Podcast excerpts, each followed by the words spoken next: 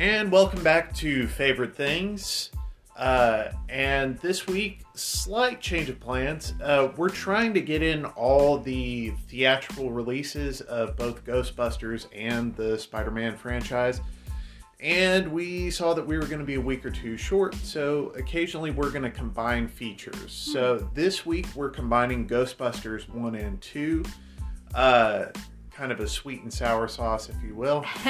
um, but we'll be talking about that. We're briefly going to touch on some other things we've enjoyed this week uh, before digging into our main topic. But uh, if you're just now uh, joining us, thank you. We've got a whole back catalog of episodes that are just as bad as this one, if not worse. um, if you are on a major podcast service, and iTunes, a Spotify, uh, pardon me, uh, Apple Podcasts. They changed their name a, a bit ago. Oh. Uh, if you are on any uh, podcast app like that, please give us uh, the highest rating possible. And if you don't like us, please just forget you ever listened to us and delete us from your feed. Um, remember well enough that you didn't like us, but but please don't leave a record out there. yeah. Uh, anyhow, um, yeah, this week was actually a really good week. Uh, a nice palate cleanser after Spider-Man Three. Spider-Man Three is just kind of that movie that is just kind of depressing. It Yeah. just it leaves a sour taste in your mouth. But uh, this week was a much better week overall leading into this film. And maybe last week's week might have even painted uh, Spider-Man 3 into a darker corner. uh, for as bad a movie as it is, the, the week might have painted it. This week was a really good week. Uh, two things I wanted to touch on were uh, first of all, last night we found another uh, pizza chain that is, uh, I believe, nationwide, uh, Marco's Pizza, uh, that does serve gluten free crusts. yeah, that's been our favorite pizza chain for a while, and then I had to go gluten free, and for we couldn't. They didn't seem to have gluten free crust for a while until we looked last night. So So if if you are a listener who has dietary restrictions such as uh, a a gluten intolerance, yes, uh, I would recommend uh, Marco's. Now I will say this with with a caveat: this is not a gluten free pizza, just because it is prepared in the same area as other uh, items that do have gluten. Yeah. So if you have a severe gluten allergy, you probably want to look elsewhere. yeah, but they can't guarantee that it's gluten free. They do their best. But Yes, if if you are similar to Betsy and you've just got a light intolerance and it's it's enough to give you a headache, but that's that's kind of it. Uh, my recommendation is give it a try. Uh, it's a little bit chewier crust than most of the other places we do it. It's a slightly larger pie. yeah, Uh, most places you can only get a small gluten-free crust. This is a full medium pizza. and I felt like I was eating real pizza. It was still thin crust, which all of them so far have been thin crust. yes. So it was still the thin crust, but I felt like I was actually eating a pizza and not just some sort of kind of a crackerish type thing with Yeah. pizza toppings. We'll be having leftovers over the next day or two, and we'll let you know how those reheat. Uh, Yeah. Most pizza is best reheated in a toaster oven. Uh, if you're a microwave pizza person, uh, gluten free, that's not the way to reheat it. Um, but uh, yeah, we found that this week. I was really glad to get back to Marco's. We've we've had some other good pizzas um, where we can get a gluten free option, but Marco's, I was really grateful to see that they had that option available. Yeah. It was. I, I really enjoyed it. I was craving a good pizza, and I was like, well, let's see. When you decide to look and see if Marco's had one yet, and and they may have had it the whole time. and We've just overlooked that. I don't know. It Yeah, just- it's very specific. if you're not ordering a if you're not ordering a medium pizza, it doesn't even pop up as a as a possibility Yeah. on crust. So you have to specifically order a medium pizza in order to be able to, to order that. They call it gluten friendly. yeah. So But it was good. Um, it did not leave me with a headache. A few weeks ago, I decided to eat a donut from our favorite donut place, yeah, and I paid for that for a full week. So I learned very quickly the limits of the gluten intolerance is is not worth a headache. Yeah. no matter how good it was for two minutes. Yeah. Don't don't hurt yourself. If yeah. if you're hurting yourself by quote unquote enjoying things, you're probably not fully enjoying them. You might want to make other arrangements to enjoy things. Um, Uh, now I need to find some place that has a good donut that's gluten free. That's you know. we've we've got some decent leads. We'll Yeah. we'll check some out and report back as we find them. But on top of that, we also on our biweekly uh, date nights uh, went uh, and to dinner and a movie. Uh, we've been wandering our way through the Cheesecake Factory menu, Uh huh. uh, finding the gluten free options for you and just interesting pairings for me. Yeah. Um, I love the so far that we so we've been twice now since I've been gluten free and we've had the same server both times. Yes. The first time she was like super friendly and very helpful. And so when we went on Thursday night and I was in my head, I was like, I really hope we get her again, but I couldn't remember her name to request her. And so then when she came up to greet us and she looked at us like, wait a minute, I know you guys. She's trying to figure out how she knew us. I'm like, yeah, you waited on us about a month yeah, ago. if if And- you're a if you're a friend in the greater Middle Tennessee area and you're going to be going to Yeah. the Cool Springs uh, Cheesecake Factory, uh, contact us directly Yeah. and we will let you know her first name so you can requ- request her. She was very kind and speedy and oh, yeah. always on top of it. Uh, easily one of the best service professionals Oh, yeah. I've seen in a long, long time. Yeah. So She was she was great, and she was just as great the second time. And I knew what I want going in the second time, so and it was labeled gluten free. So Yeah. she just she's like, I'm just gonna make sure I tag this for you, just to make sure they don't accidentally cross contaminate. And Yeah, the last time I had the uh, the Buffalo Blasts and a beer. This time I had uh, a Cuban sandwich and a mojito, and honestly, their their food and drinks are are really good, especially for a chain restaurant with a menu as large as Yeah. theirs. I I never cease to be impressed by how well they pull it off across board. I haven't had anything that wasn't at the very least very good. Yeah. Yeah. I had their um, chicken tacos from the Skinnylicious menu. hmm Um, I had that plus uh, it came with what was it called an esca- escabeche. Escabeche. um, salad, which was really good. It was like there was cucumber, um, cauliflower, and carrots. I can't remember. if There's any, I think there's some onion in there too, hmm but it was like a Mexican pickled vegetable, and it was delicious and refreshing. Yeah. So especially going alongside with those uh, the spiciness of the tacos. Um, it was really good, and I had a cosmopolitan to drink with it that was uh, from the Skinnylicious menu as well, and it was delicious. Yep. So, uh, on top of all that, we went and saw Eternals.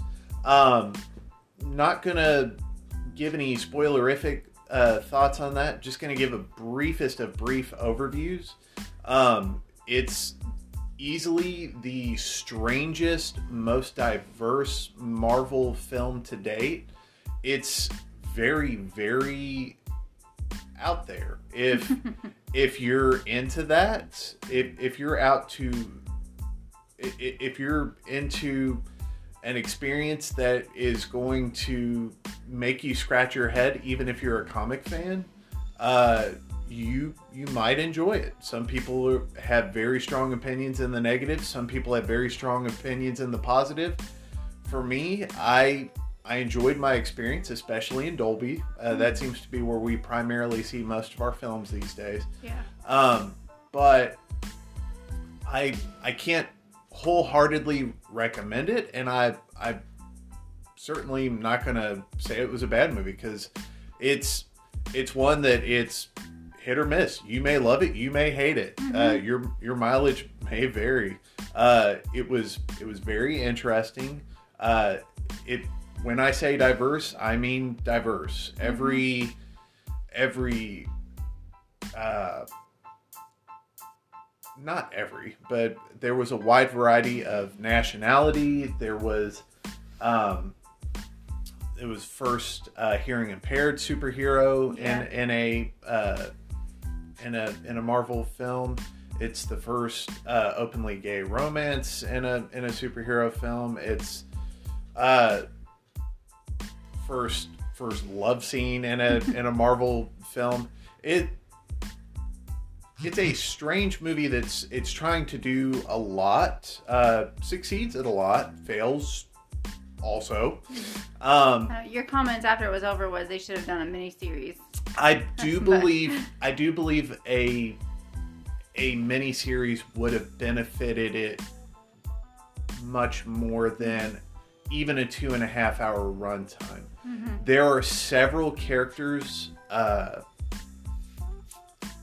I'll, I'll give the briefest of brief overviews of my understanding of the characters before we went in. Finish my thoughts on the movie, and then we'll we'll wrap it up. But I I read uh, Neil Gaiman's uh, Eternals miniseries from 2007 or 2004 uh, years ago on Marvel Unlimited. Actually, did a uh, did an episode on catching up with Marvel about it. I do believe, um, but very interesting concept of superheroes that are also like the Greek gods uh, and and heroes that we're aware of from ancient days, and what what happened if they'd always been around but forgot who they were. Uh, the the movie uses a lot of the basics of of these superheroes, but changes a ton more. Even if you're a fan of the comic book characters, you're probably not going to fully understand what's going on in the movie because they tell their own story, which is kind of neat. And at the same time, as a as a watcher, I have no idea what's going on minute to minute until it the film catches me up. Um, it's it's a different type of superhero movie. It's a large group superhero movie. I'm trying to think of all the leads, and I think there's a total of seven or eight characters that they're trying to cycle through in a two and a half hour film and do them any justice. And that's very, very difficult. It's hard to do justice to three main characters in a two and a half hour film. And I feel like they got close with two or three of the main characters. Mm-hmm. And then the rest are there and they have strong points, but they never really get fleshed out. And I feel like more time with these characters would only benefit them. Yeah. And so I'm hoping that we get to see more of these characters and they get fleshed out better um, so that I can have some attachment to them because I think there's some promise there. But it's not, at least for me, it's not there yet. Yeah. I there were moments in the film where the film really, really, really wants me to care about a couple of them, and I'm like, I, I, I'm not there yet. You you haven't you haven't gotten me to that point yet. It would have been extremely difficult for them to have these characters in other Marvel films leading into this one, mm-hmm. But it would have been nice to have that attachment going into this film in order for them to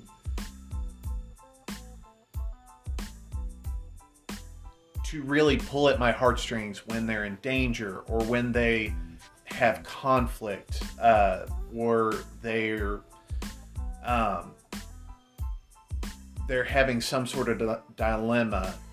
Any anything like that that would have driven me to feel more deeply than well this character's in danger well this character's and and it was it was very I would say it's the most challenging Marvel movie I've seen in a while, and that was a good thing. Yeah. I I am glad I saw this movie just because it's different. I am always glad for a director, producer, franchise to take a chance, and this movie did that, and I'm very grateful for it. I'm looking forward to seeing what they do.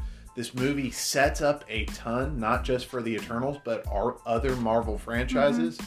Um, I would say next to Iron Man 2, this is probably the biggest setup film in the Marvel Cinematic Universe's history in that it sets up a ton. Um, tons of characters that have already been announced that they're getting their own films, others that haven't been announced but most definitely will Yeah. and I'm intrigued to see what the future holds, but we'll have to wait and find out what that is. In the meantime, we this week, uh, just in the past seven days, have watched Ghostbusters 1 and 2. Oh yeah. Uh, the 1984 original and the 1989 sequel. Uh, and uh, got some good things, got some not so great things, and we've got some uh, some strange things. And we're going to talk about that in just a moment when we get back. When we talk about Ghostbusters uh, on favorite things.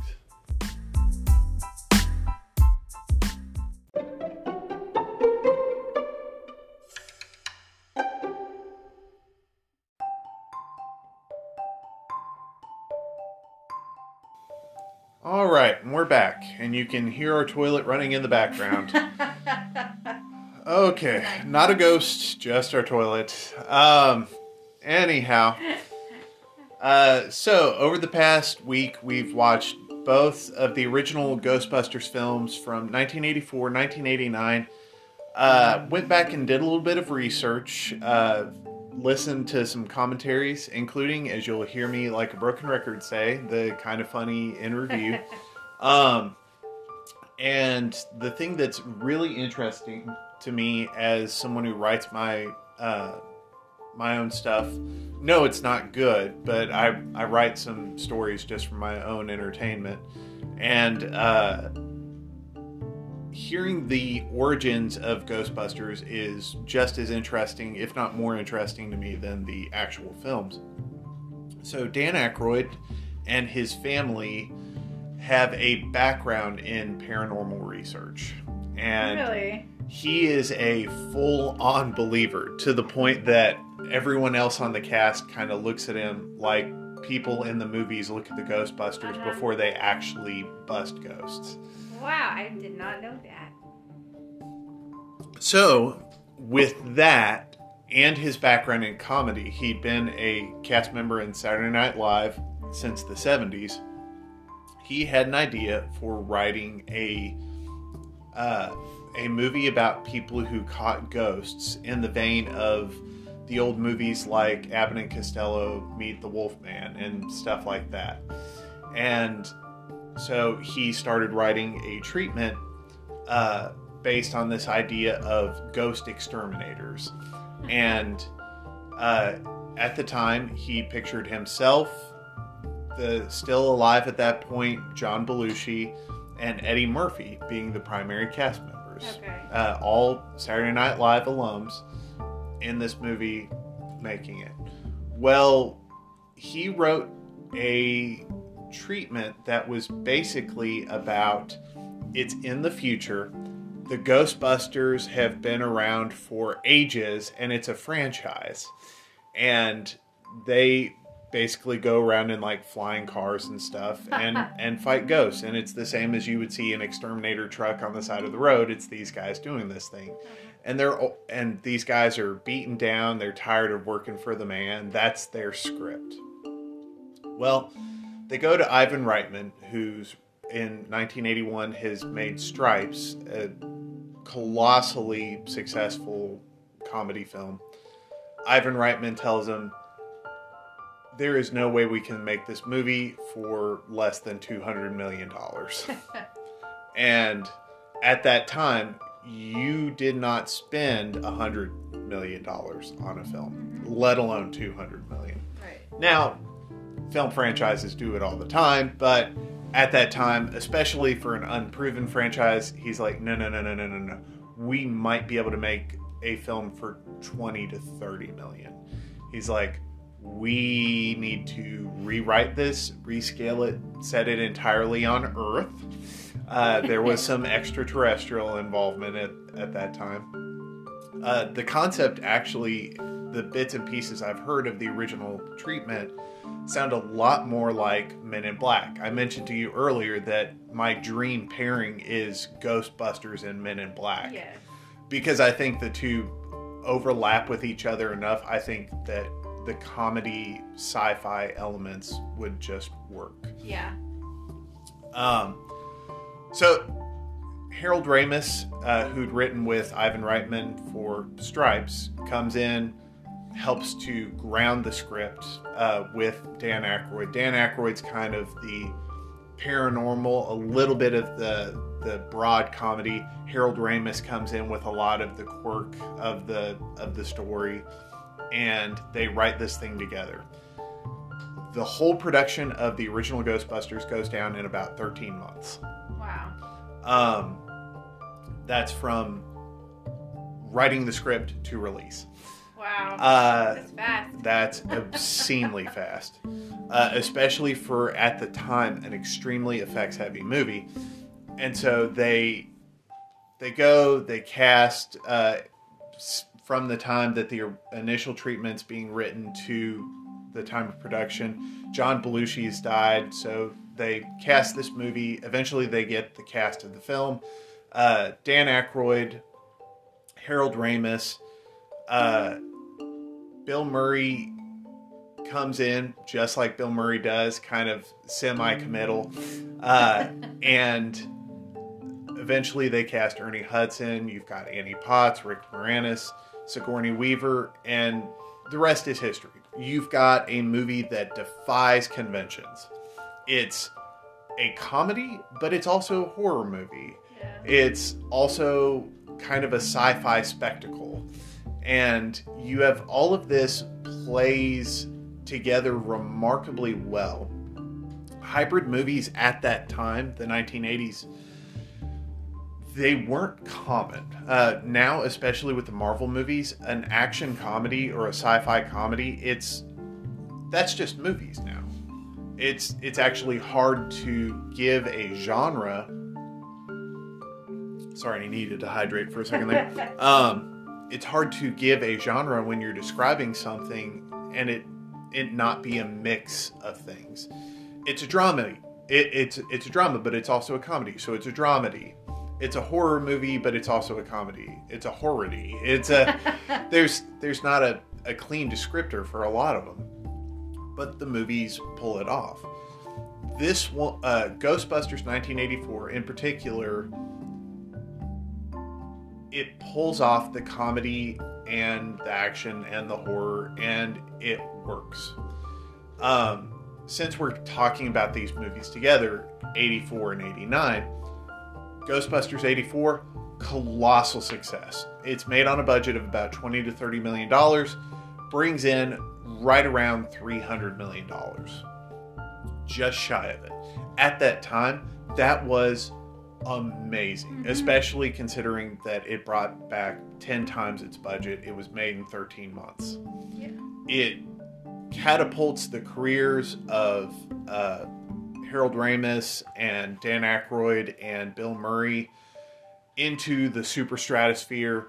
Um, everyone else kind of gets a lift from it. It's, it's a rising tide that raises all boats, but but the three leads are just catapulted into superstardom. Um, Bill Murray far beyond all the others, and largely because he carries the movie. Roll around a few years, Bill Murray has gone through some, we'll call them interesting challenges in his personal life. He took a few years off of acting.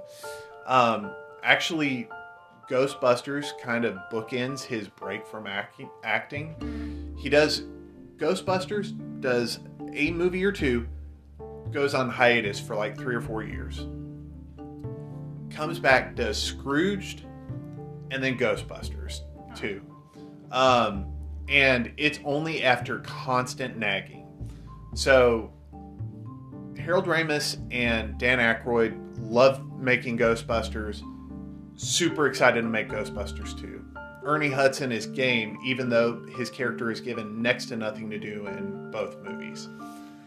Um, and so everyone's on board except Bill Murray. Bill Murray's the holdout.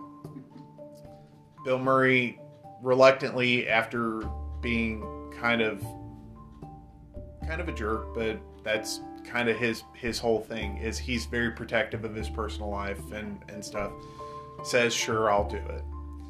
Um, comes in, everyone is. The movie is set five years later, which is good. It allows time for all of the characters to have gotten older and fatter. Um, if you watch the two literally back to back, you can see them gain about conservatively 20 to 40 pounds uh, between films. Uh, there's a lot less dynamic spark in conversation, it's a lot less natural. Um, the chemistry of the first film is just not there. It's still fun. It is a fun movie to watch. I actually grew up on Ghostbusters 2 and then watched the original Ghostbusters after the fact.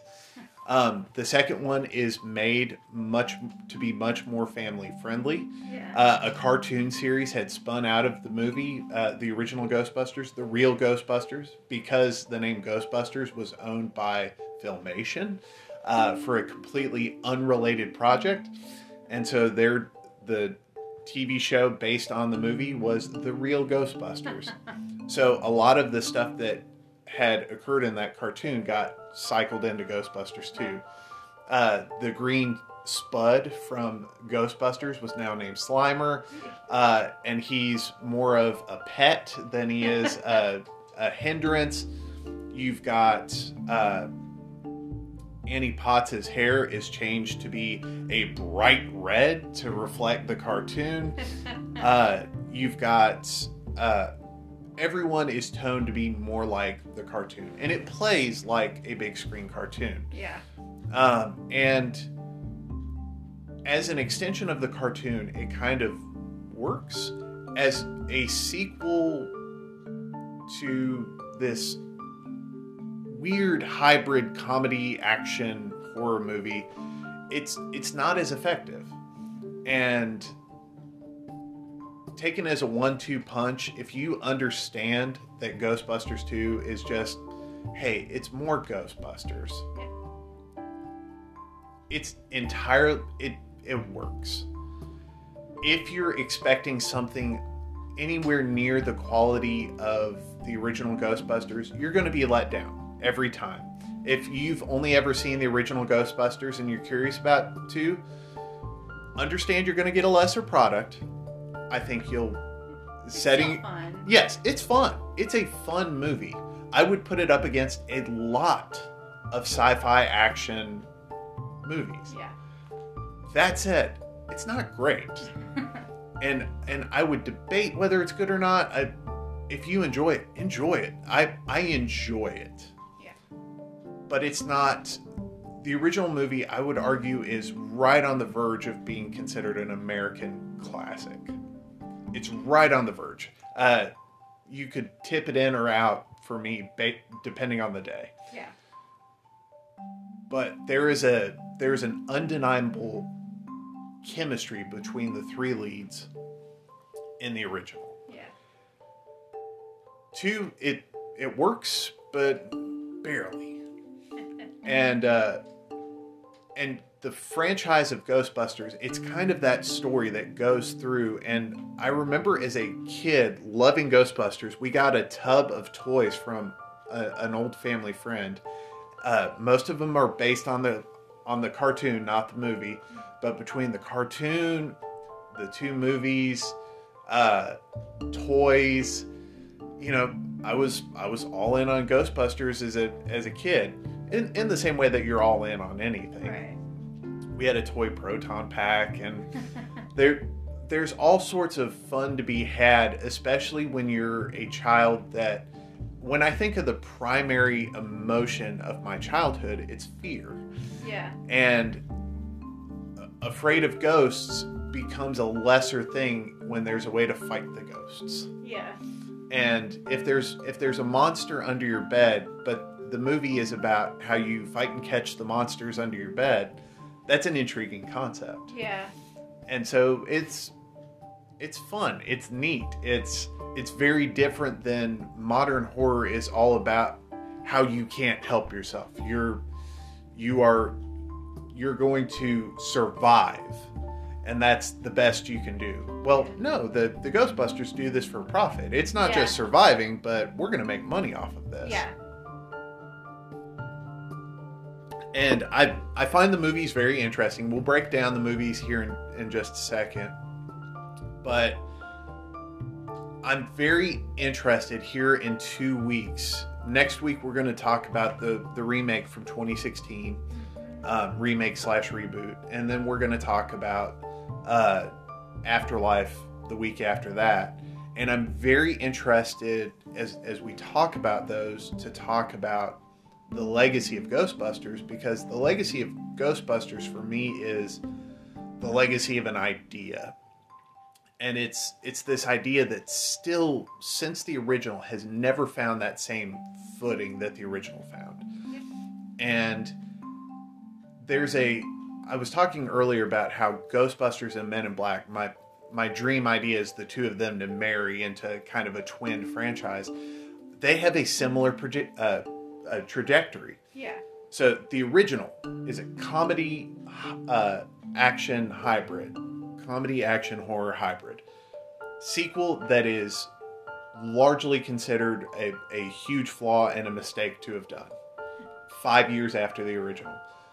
A few years after that, another attempt is made. For Ghostbusters, it's a video game. For Men in Black, it's Men in Black 3. As far as anyone's concerned, after that point, the franchise is done. Then a fourth iteration comes out.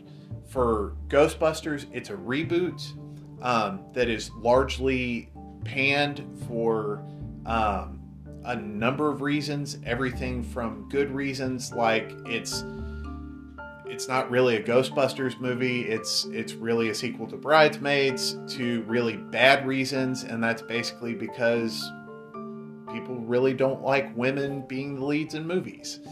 Um, all the way over to Men in Black International, which is it's it's blasted because it has none of the chemistry that Tommy Lee Jones and uh, Will Smith shared over the first three movies. Yeah.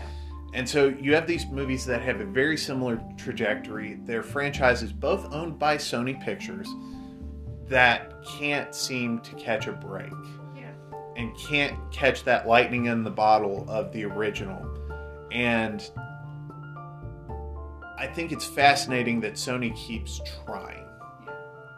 And and it, it's undeniable that they've got an idea. They've got a great idea. Yeah. And in both cases. And we'll talk we'll talk more about the movies proper here in a second, but just that idea of I've got this great thing. All right, we did it. Can we do it again and do it better? And they might not be able to.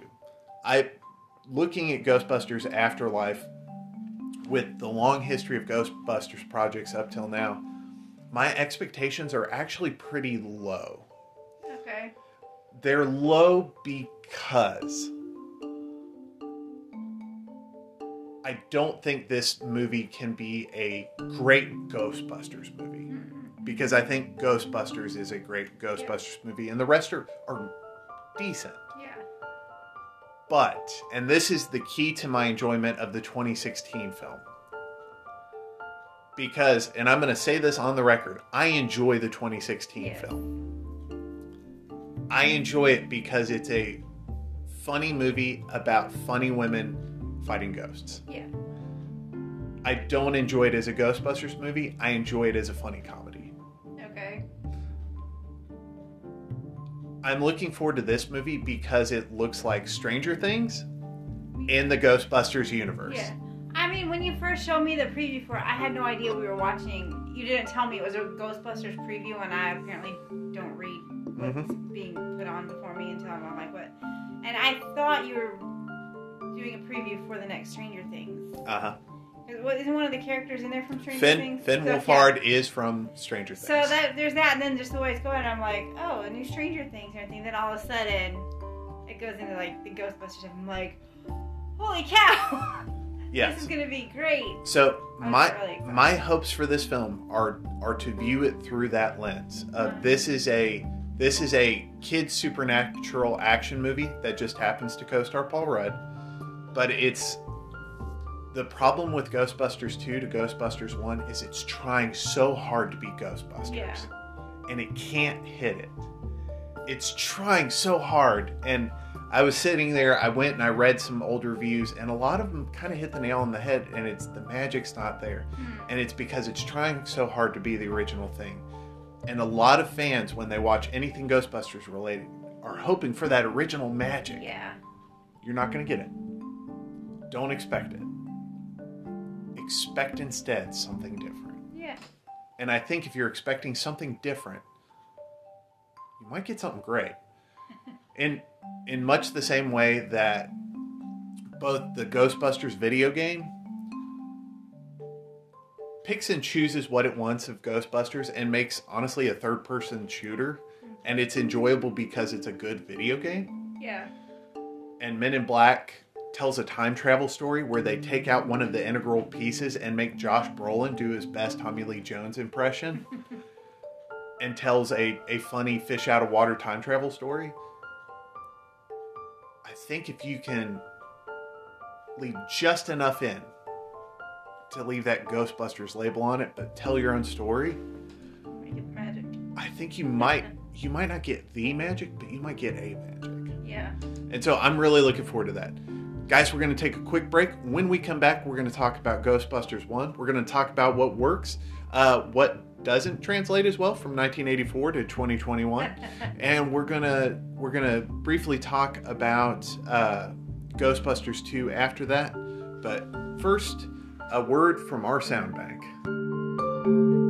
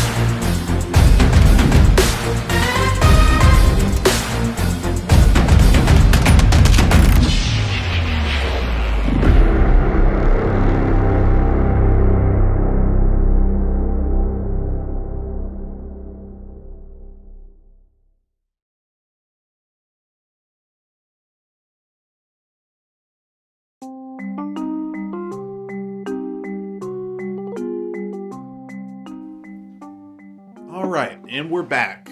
Um, instead of going beat by beat, plot point by plot point, uh, comedies don't really translate well to plot breakdowns. uh, I'll give you the briefest of overviews of this movie. Basically, you've got three scientists who explore paranormal. Uh, they uh, discover that they might be able to make money off of it, go into business for themselves, fight ghosts. In the process, meet a woman who lives in a haunted apartment. Uh, take her on as a client, fight more ghosts. She's possessed, uh, along with her neighbor down the hallway are possessed. Uh, they proceed to fight a greater uh, supernatural entity before saving the day and New York City. Yes. That's the movie. That is the plot of this movie. Everything else in the in between is fantastically written improv and dialogue and uh, very much a movie of the 1980s. Yeah. So uh, I really, really, really enjoyed revisiting this movie. The only thing that stands out in 2021 is the Peter Venkman character as this scummy womanizer, Bill Murray.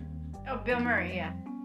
So his his character in the beginning of the movie is torturing a grad student uh, while trying to get another grad student into bed. Yeah.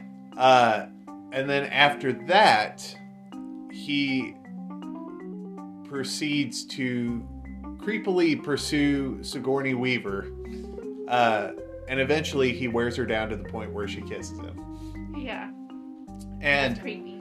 uh, Well, it's again, it's a product of the times, and this is how there are entire books from the 70s, 80s, 90s, and even early 2000s, way too far into the 2000s, that talk about how you can manipulate women into bed. And women are objects, and their whole role is to be your sexual gratification Yeah. and it doesn't really sit well with a 2021 audience. Yeah. Um, once you're able to get over that hurdle, you're in for a really good time. Understanding it's 1984, it doesn't make it okay, it's just, it's what was. Get into the movie proper, and you get really good dynamics in this film. Uh, the fact that Harold Ramis plays Egon as the straight man the entire time, and he's completely clueless. like Janine is hitting on him, and he does not pick up on it. Uh, the fact that, for the most part, Dan Aykroyd plays Ray as the genuine believer, kind of the heart and soul of the team. Uh, and then you've got Bill Murray, who is the lovable goofball, but he's also the anchor of the movie. Without him, the movie doesn't work. Take that character out, the movie doesn't work. Yeah. Um, and then you've got Winston comes in, and he's a character that really should have come in earlier in the movie. because he comes in as a temp, is there a day, the Gozer incident happens, and that's the end of the movie. Yeah. Like he is Ernie uh, Ernie Hudson. Sure I'm saying the right name. Uh, is a glorified cameo in this movie and the next movie. Uh, he's got more screen time in Ghostbusters 2, but in the first movie, he shows up, goes through a job interview, says, "Yeah, I'll work for you." Uh, goes on a ride with Ray, comes back in time to go fight Gozer, and then leave. His whole role is, I'm the guy who's not caught up in the the dialogue of this, and so I'm going to put this into English. And so he fills a role that a more rounded version of Peter Venkman might have been, where he says, All right, I'll put this into English for you. So it. He's a character that I don't think they should have done away with. I think they should have filled him out more Yeah. over over the two movies. Uh, I really enjoy this movie. Yeah. Just It's the a lot of fun. there there are improv moments galore when they go at before they're actual ghostbusters when they're just investigating the paranormal and they go to the library uh, and they go in and Dan Aykroyd says, "Quiet! You smell that?" or no, listen! You Listen, smell that? Yeah. uh, it's this perfect moment, and if you watch Bill Murray, Bill Murray looks around and then starts sniffing. Yeah, like, wait, what do you say? Okay, let me. They they play off each other so well the whole movie. Then they bring in Walter Peck um, as the antagonist from the EPA, um, who's doing his job. Now he's a jerk, but he's doing his job, and yeah, that they're walking around with unlicensed nuclear accelerators on their back, and they're putting God knows what in this centrally located storage facility. Yeah. And he's genuinely, yeah, the government would have concerns. It's it's not okay to walk around with toxic waste in in your basement. I don't know how many of you kids alive today will know this, but mid to late 80s and early 90s toxic waste a big deal. Like uh companies that would just dump barrels of this stuff, it was it was kind of a big deal. And so if guys are hoarding this stuff in the middle of New York City, it's kind of a big deal. Yeah.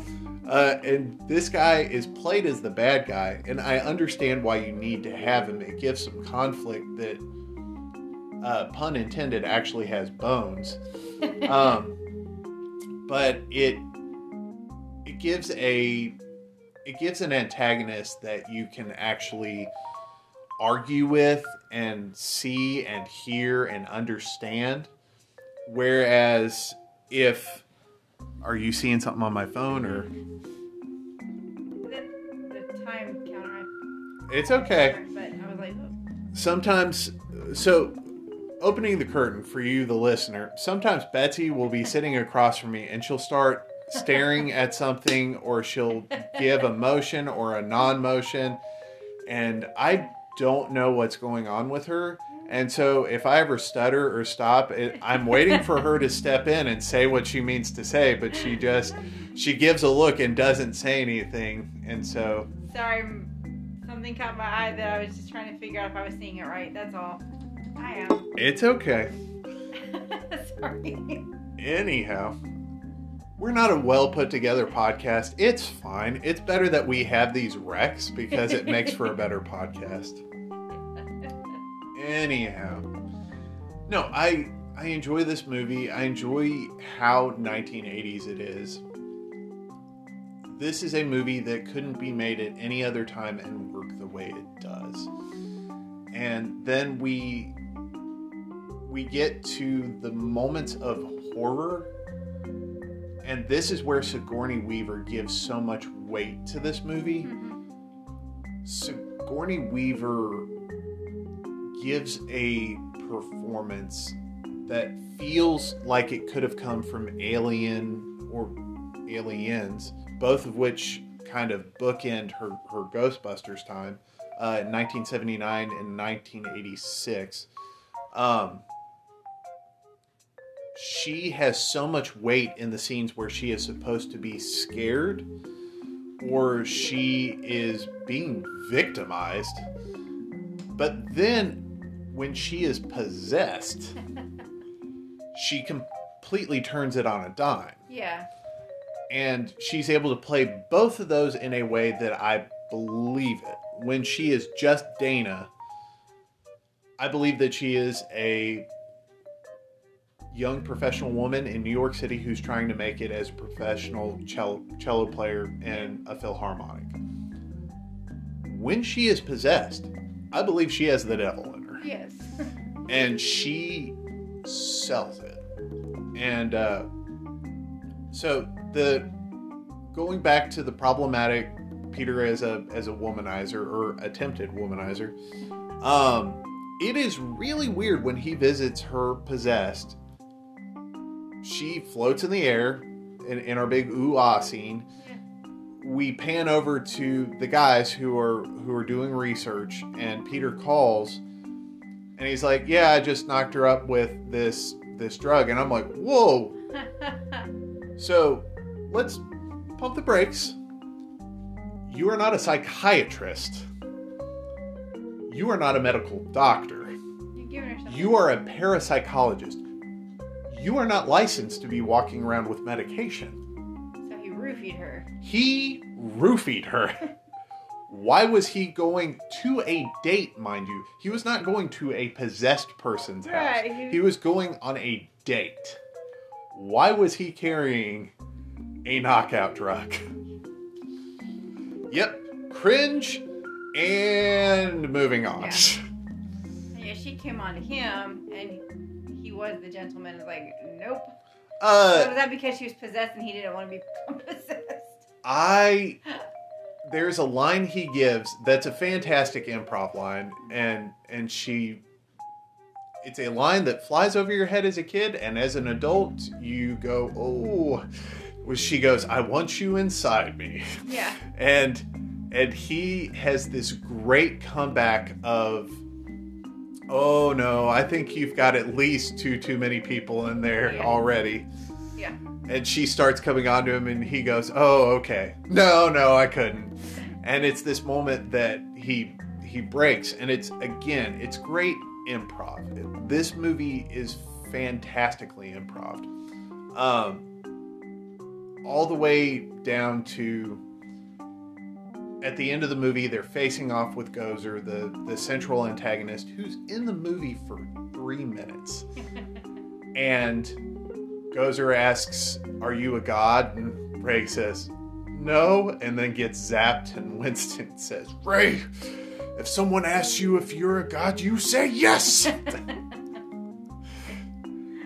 uh, movie's full of great moments. Uh, fun trivia at the end of the movie when they blow up the Stay Puft Marshmallow Man, who is a hybrid of the Pillsbury Doughboy and the Michelin Man Yeah.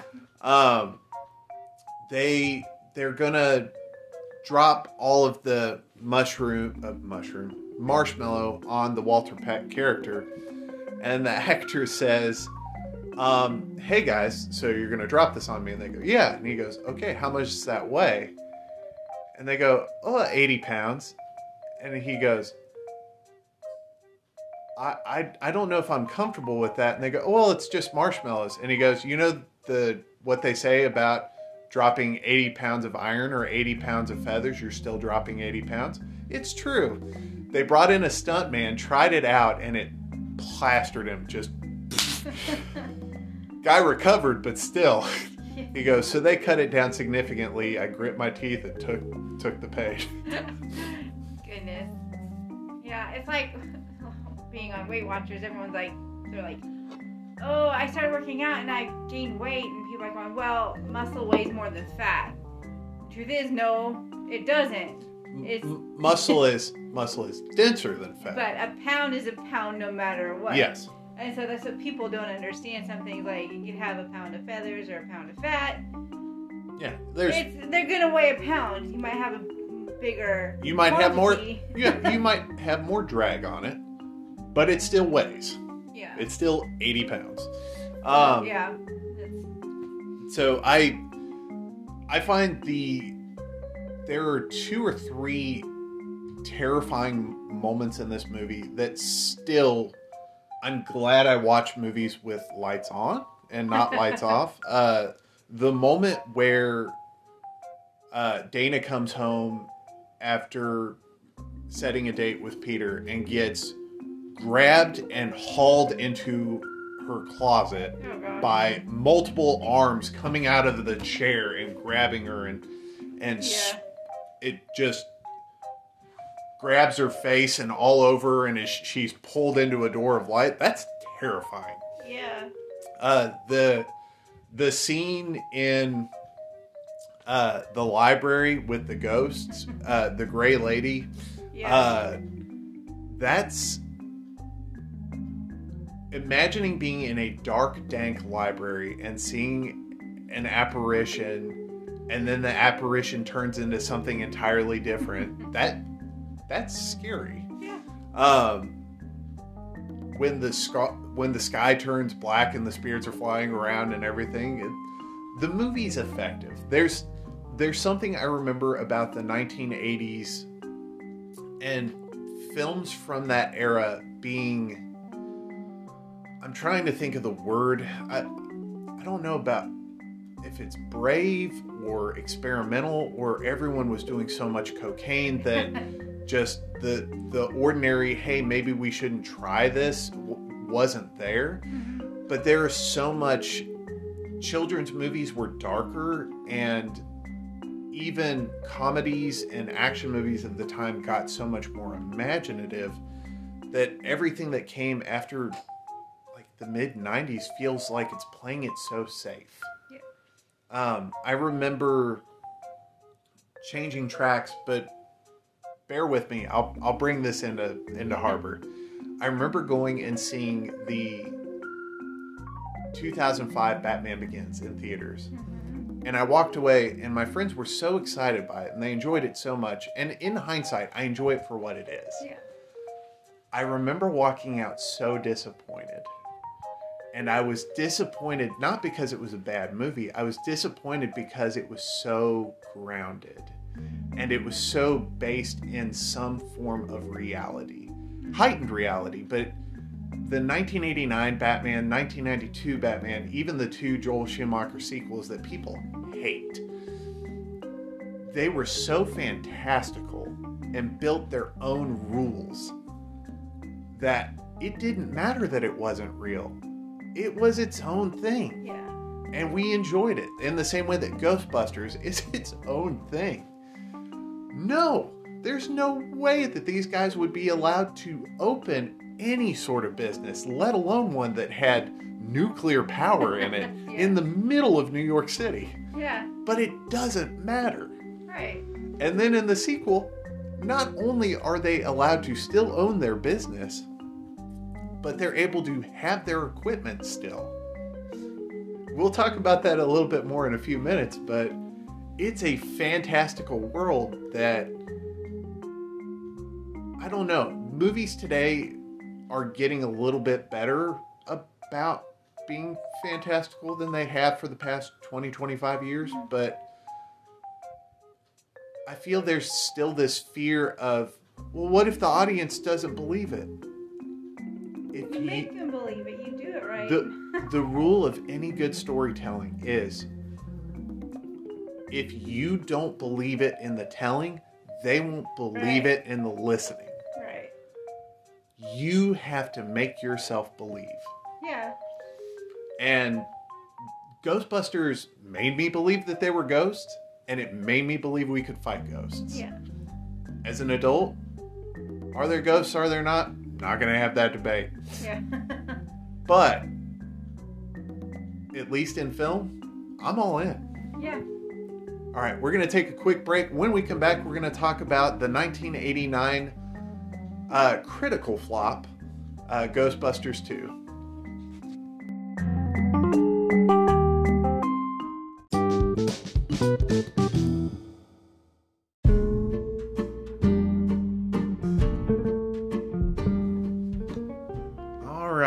Now to Ghostbusters 2, uh, 1989. This was my first exposure to live action Ghostbusters. I'd watched the cartoon as a kid. It was a Saturday morning cartoon from 1986 in some form or fashion into the late 90s. There was the real Ghostbusters, uh, the new adventures of the real Ghostbusters, and then Extreme Ghostbusters, which was a sequel series. Um, and so I grew up with the Ghostbusters being a thing. Watched the movie in 1989 uh, when it came out on HBO. Um, watched it over and over and over again before watching the original. and as a kid, again, men fi- fighting ghosts. It's um, I found as a child Vigo the Carpathian just terrifying. This painting that um, that came to life that housed an evil being. Yeah, it Um, was pretty creepy the first time they showed. So what's wild about that to me is when Ghostbusters 2 works, it's when it's using stuff just like in the original Ghostbusters that it, it's the stuff that creeps you out or, or makes you laugh. Uh, the moments in the original Ghostbusters that make you laugh are those moments with friends where you say something stupid and they call you on it. Uh, the moment where something dings behind you and you there's no reason that it should. Uh, in this, it's paintings that follow you with their eyes. Uh, typically, it's an optical illusion, but when you're in a dark room and a painting seems to be following you with its eyes, that's horrifying. yeah. And this kind of takes it to the extreme of, what if the painting was alive? And then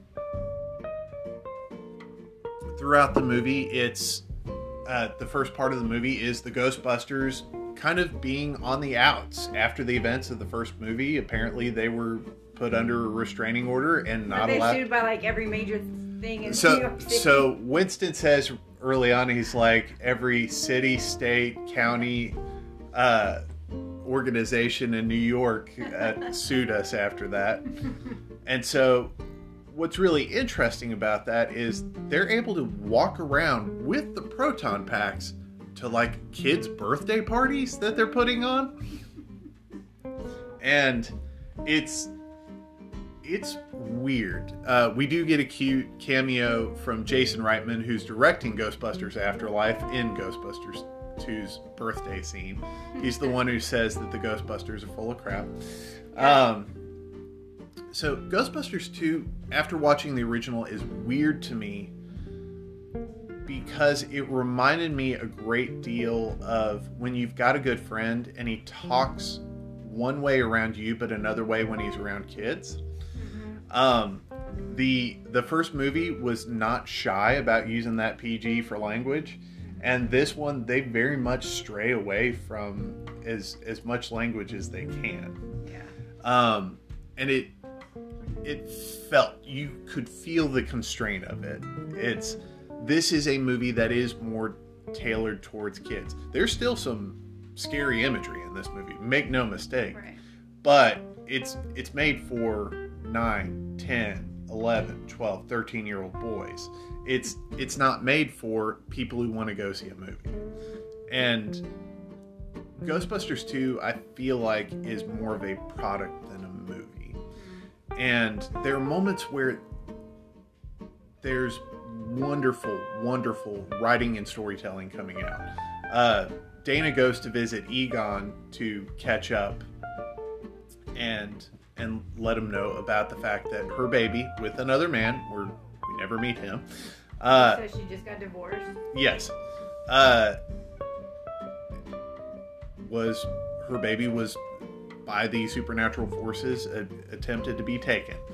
She goes to Egon. Egon is talking to her, mentions uh, Peter Venkman, Bill Murray, and she goes, Does he ever talk about me?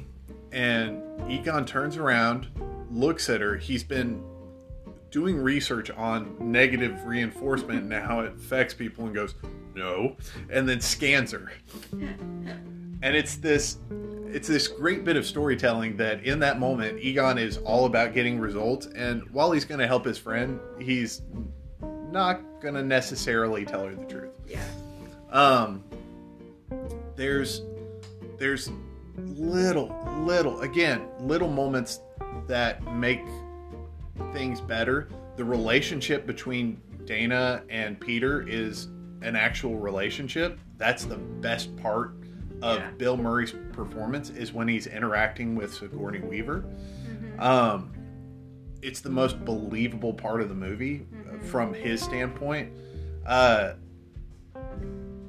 most of the other stuff feels very cartoony. It's it's almost there. Uh, something I noticed this time that I hadn't noticed before, um, that was pointed out again on the Kind of Funny and Review podcast, um, is the music.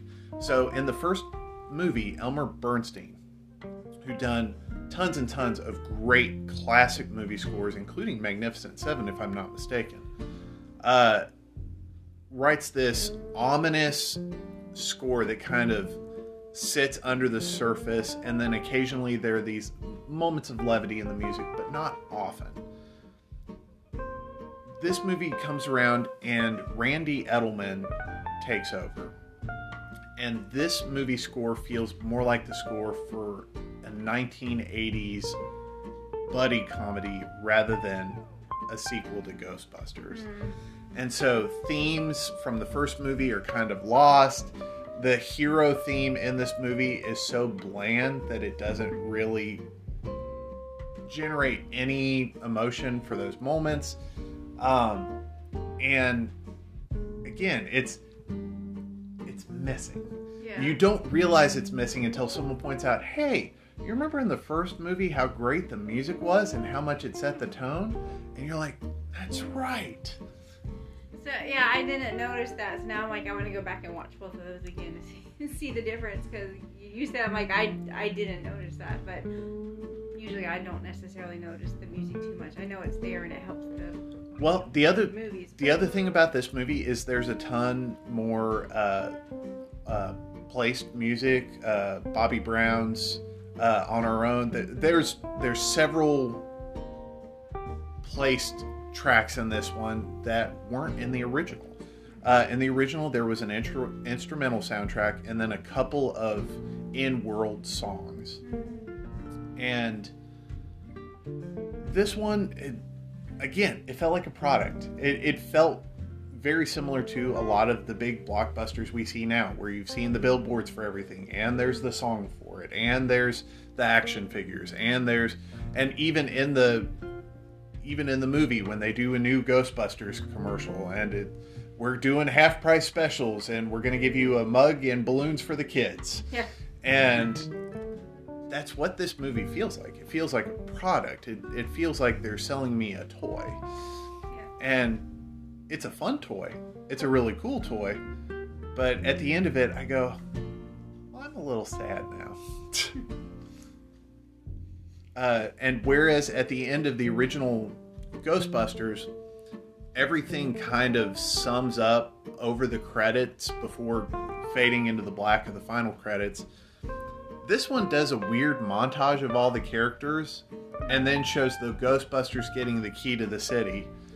And it doesn't even dwell on it. It helicopters over like this is all the footage we could get of it and then goes away. Yeah. I don't remember that. We watched it last night. yep, Slept it's okay. Uh, moments I do love in this movie. I love when they make the Statue of Liberty walk. Uh, yeah, that was really cool. I I wish that they had had a separate song for as much sourced music as as this has.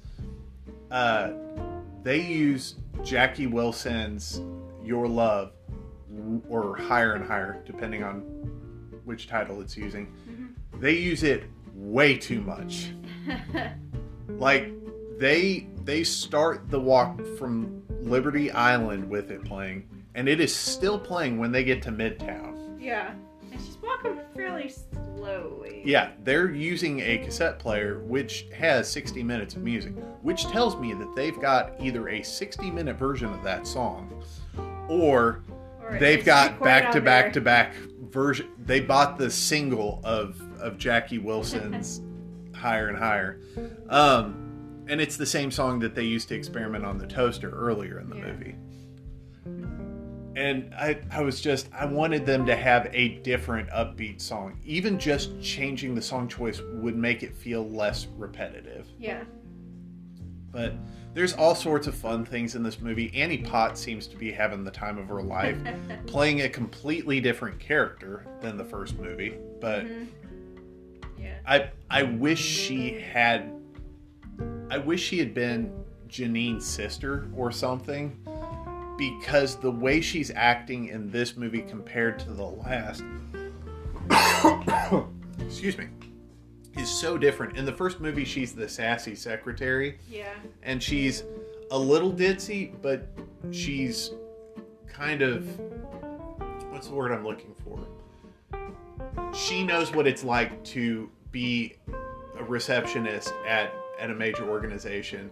At one point, Peter makes a crack about, "Hey, you'd be fine suited in the food service or uh, or hospitality industry," and she says, "I've quit better jobs than this," Yeah. And then picks up the phone and Ghostbusters, what do you want? yeah. and and there's tons of sass and and and just personality behind that and this she's just there to answer the phone and seduce Tully, uh, Rick Moranis, who is great in both of these movies. Yeah. But in this one, it just feels like her entire role was to be the attractive uh, woman who seduces Rick Moranis. Yeah. Um, and it, it was missing something. Again, this this movie is is kind of a shadow of, of the second one. It's a good shadow, but it's Yeah. it's a shadow. So Rick Moranis, we haven't talked about him. No. What do, So my thought was, with this and Honey I Shrunk the Kids, because that was the first thing I ever saw him in. I did not see Ghostbusters until Ghostbusters 2 and Honey I Shrunk the Kids came out same year. same year. Okay, I was trying to figure out because I, re- I remember I was about nine years old, I guess, when I saw Honey I Shrunk the Kids. Uh-huh. It was our first PG movie. Like Yeah. my parents were very nervous about. You were you were very sheltered growing up. but it became a family I, favorite. I but- saw my first R-rated movie Yeah. before I could ride a bike. Um. Anyway, I was just curious about that, how he was between, you know, because he looks so much younger, Mhm. even in Ghostbusters 2, than he does in Honey I Shrunk the Kids. I know that's how they dress him up between just being a bachelor versus Yeah. a dad to teenagers. Mhm. So yeah, Well, it, it also goes to performance. In Yeah. Ghostbusters, both one and two, he is playing a stereotypical nerd. His Yeah. hair is gelled back, just plastered to his head like a helmet. yeah, He's wearing thick Coke bottle glasses, and he's he's he's talking from his nose. He's up here the whole time. yeah, And he's so so he's just he's very stereotypical nerdy, and he's just uh, the the fact that any woman ever might find him sexually attractive is just who could possibly find this guy attractive, and when you watch Honey I Shrunk the Kids, you're seeing more of the real Rick Moranis. Yeah. Which is this guy who talks with actual ebb and flow to his speech. He has personality, and even when he's a nerdy inventor, everything kind of stays right here. yeah, And uh, it's again, it's it's this very different experience, but Yeah. between the two movies that can come out right around each other. So Sorry, that was a Oh, it's it was, it's fine. Rick Moranis is fantastic in these movies, yes, and. I am.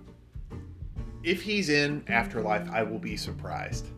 Uh, I would love it. So he's retired, hasn't he? So, he retired by- his wife passed away. By and large, Rick Moranis has retired from acting since his wife passed. Most roles that he does are voice roles only. Um, he does them from his recording studio at home. In the 90s, his wife died. And uh, I want to say his last on film role is Honey, We Shrunk Ourselves in 1998. Um, and that was filmed sometime before that. Yeah.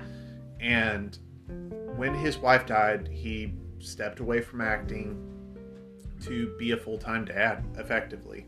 Um, he does recording sessions, he does a lot of music, um, does some voiceover stuff, but only recently has he popped out.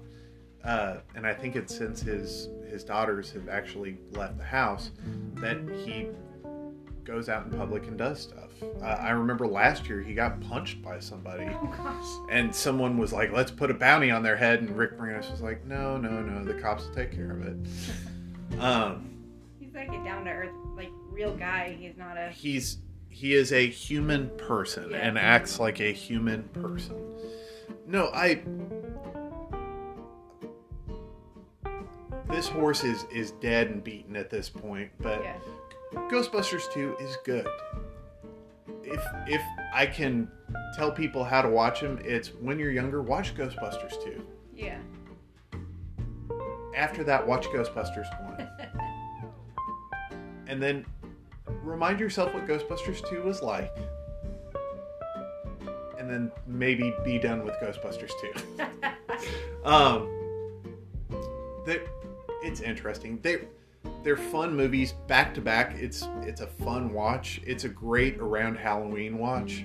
Um, we're not horror movie people in that we don't love to have our, our socks scared off. I enjoy a good thriller. I, I'm not a big slasher guy.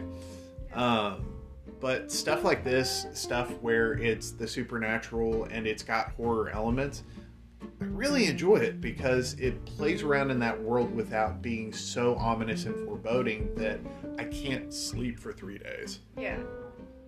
And so both of these movies are really good. Um, the side projects that have come out, the Ghostbusters uh, cartoon, I remember it being fun as a child. I don't know if it would hold up today at all. Um, this morning I was actually playing the Ghostbusters video game, which is the closest we will ever, ever get to the planned Ghostbusters 3 that they've been planning since the 90s. Um, so I'll touch very briefly on on the plan, the game, and then I'll set us up for next week. Uh, the plan originally was Ghostbusters 2 did not make as much money as the original Ghostbusters, but was still financially successful. They wanted to make Ghostbusters 3. The only way they could do that if was if Bill Murray was on board and he was very much not on board. It was like pulling teeth to get him to make Ghostbusters 2. Dan Aykroyd and Bill Murray had a treatment that they wrote and rewrote and rewrote and rewrote every few years uh, until uh, Harold Ramis died. Um, and they just never got it made. So, in the mid 2000s, around 2000, between 2006 and 2008, uh, Atari, uh, then still making video games regularly, uh, got the Ghostbusters license. And they were going to make a game based on the movies. Not a movie adaptation, but basically a sequel to the movies. And they were going to get all of the actors they could. They were going to get uh, everything scanned in to be, at the time, as photorealistic as you could get with Unreal 3 technology. And the game, they just recently released an updated 4K compatible version of the game. Um, but the game still holds up. It's a third-person shooter. You play a new recruit who's there for the for the Ghostbusters, and the plot follows. There's a new group of uh, do wells who are trying to bring forth the apocalypse. It takes place in 1991, so all the characters can look like they did back in the old movies. And uh, the plot of the game is you trying to deal with ghosts, just the same as as the the baseline skeleton of a plot that carried you through Ghostbusters 1 and 2. And there's fun little back and forth that was written by Dan Aykroyd and Harold Ramis. They actually wrote the script for it, and it's the closest thing we will ever get to an honest to goodness Ghostbusters 3. Um, it's the last time that the four actors played those characters. Yeah. And everyone's there. Uh, Annie Potts is there. Uh, Ernie Hudson. Uh, Bill Murray is there. Uh, they've got Dan Aykroyd. It. They've got the full cast, and it feels like Ghostbusters. They've got the music from the original film, which I won't lie because there's it's only an hour and forty minute film. Uh, both movies you can watch back to back, and it's just over three hours Yeah. and the because they're using the music from the first film and and it's easily an 8 to 12 hour game, that music gets old fast. Yeah. but it's still fun. You feel like you're in a Ghostbusters movie. And so, as far as this bit of Ghostbusters lore, up until the advertisement that Ghostbusters Afterlife was an honest to goodness sequel, everyone thought it was done. Uh, they made the Ghostbusters remake in 2016 uh, by a different director, starring different actors. Uh, cameos of the original actors in completely different roles. As far as anyone was concerned, that they might remake it, they might do their own thing, but they're not going to go back until Afterlife. Yeah. And we're going to talk about that in two weeks, and I look forward to it. And I'm hoping, like I said at the beginning of the show, that it's its own thing with Ghostbusters on it, but it's not Yeah. Ghostbusters and a little bit of its own thing. I hope it's its own thing with a little bit of Ghostbusters. I'm super excited about it. I'm looking forward to it. I love uh, Finn Wolfhard. I love uh, Mckenna Grace. Um, and I love Paul Rudd. And I love Carrie Coon. All of those actors and actresses are phenomenal per- performers. Yeah. I know nothing of Jason Reitman's uh, filmography. I, I have not delved that deeply. Um, but I know that the actors that they have pulled in and the effects houses that they have pulled in are going to make for a decent movie. And I'm looking forward to that. I think that's all we've got for Ghostbusters 1 and 2 this week. Uh, we've rambled on and on and on. Um, I'm excited about rewatching the.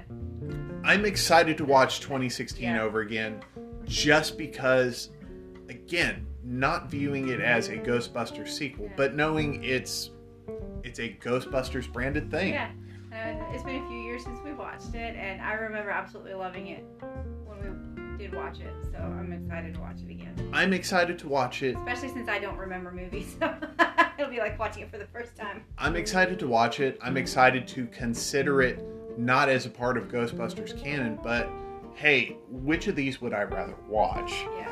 Um, and we'll see where it rates. At, at least just a baseline. Would you rather watch this or, or Ghostbusters 1984 again? And we'll see. I don't know. Uh, none of these is top 10 movies for me, uh, but they're fun. Yeah. So, uh, guys, we'll be back next week to talk about the 2016 film Ghostbusters. Uh, Answer the Call is the subtitle that it sometimes has on video boxes, sometimes it doesn't. Um, but I'm looking forward to it. Guys, if you've not enjoyed this podcast, don't listen to us just because you feel some sen- sense of obligation. There's ton of tons of great content out there, be it video, music, movies, video games, just and stuff that you might create your own. Have fun, enjoy your favorite things, and don't let people who disagree with you ruin your fun. All right, that's all the time we've got for this week. We'll be back next week with more favorite things. Bye.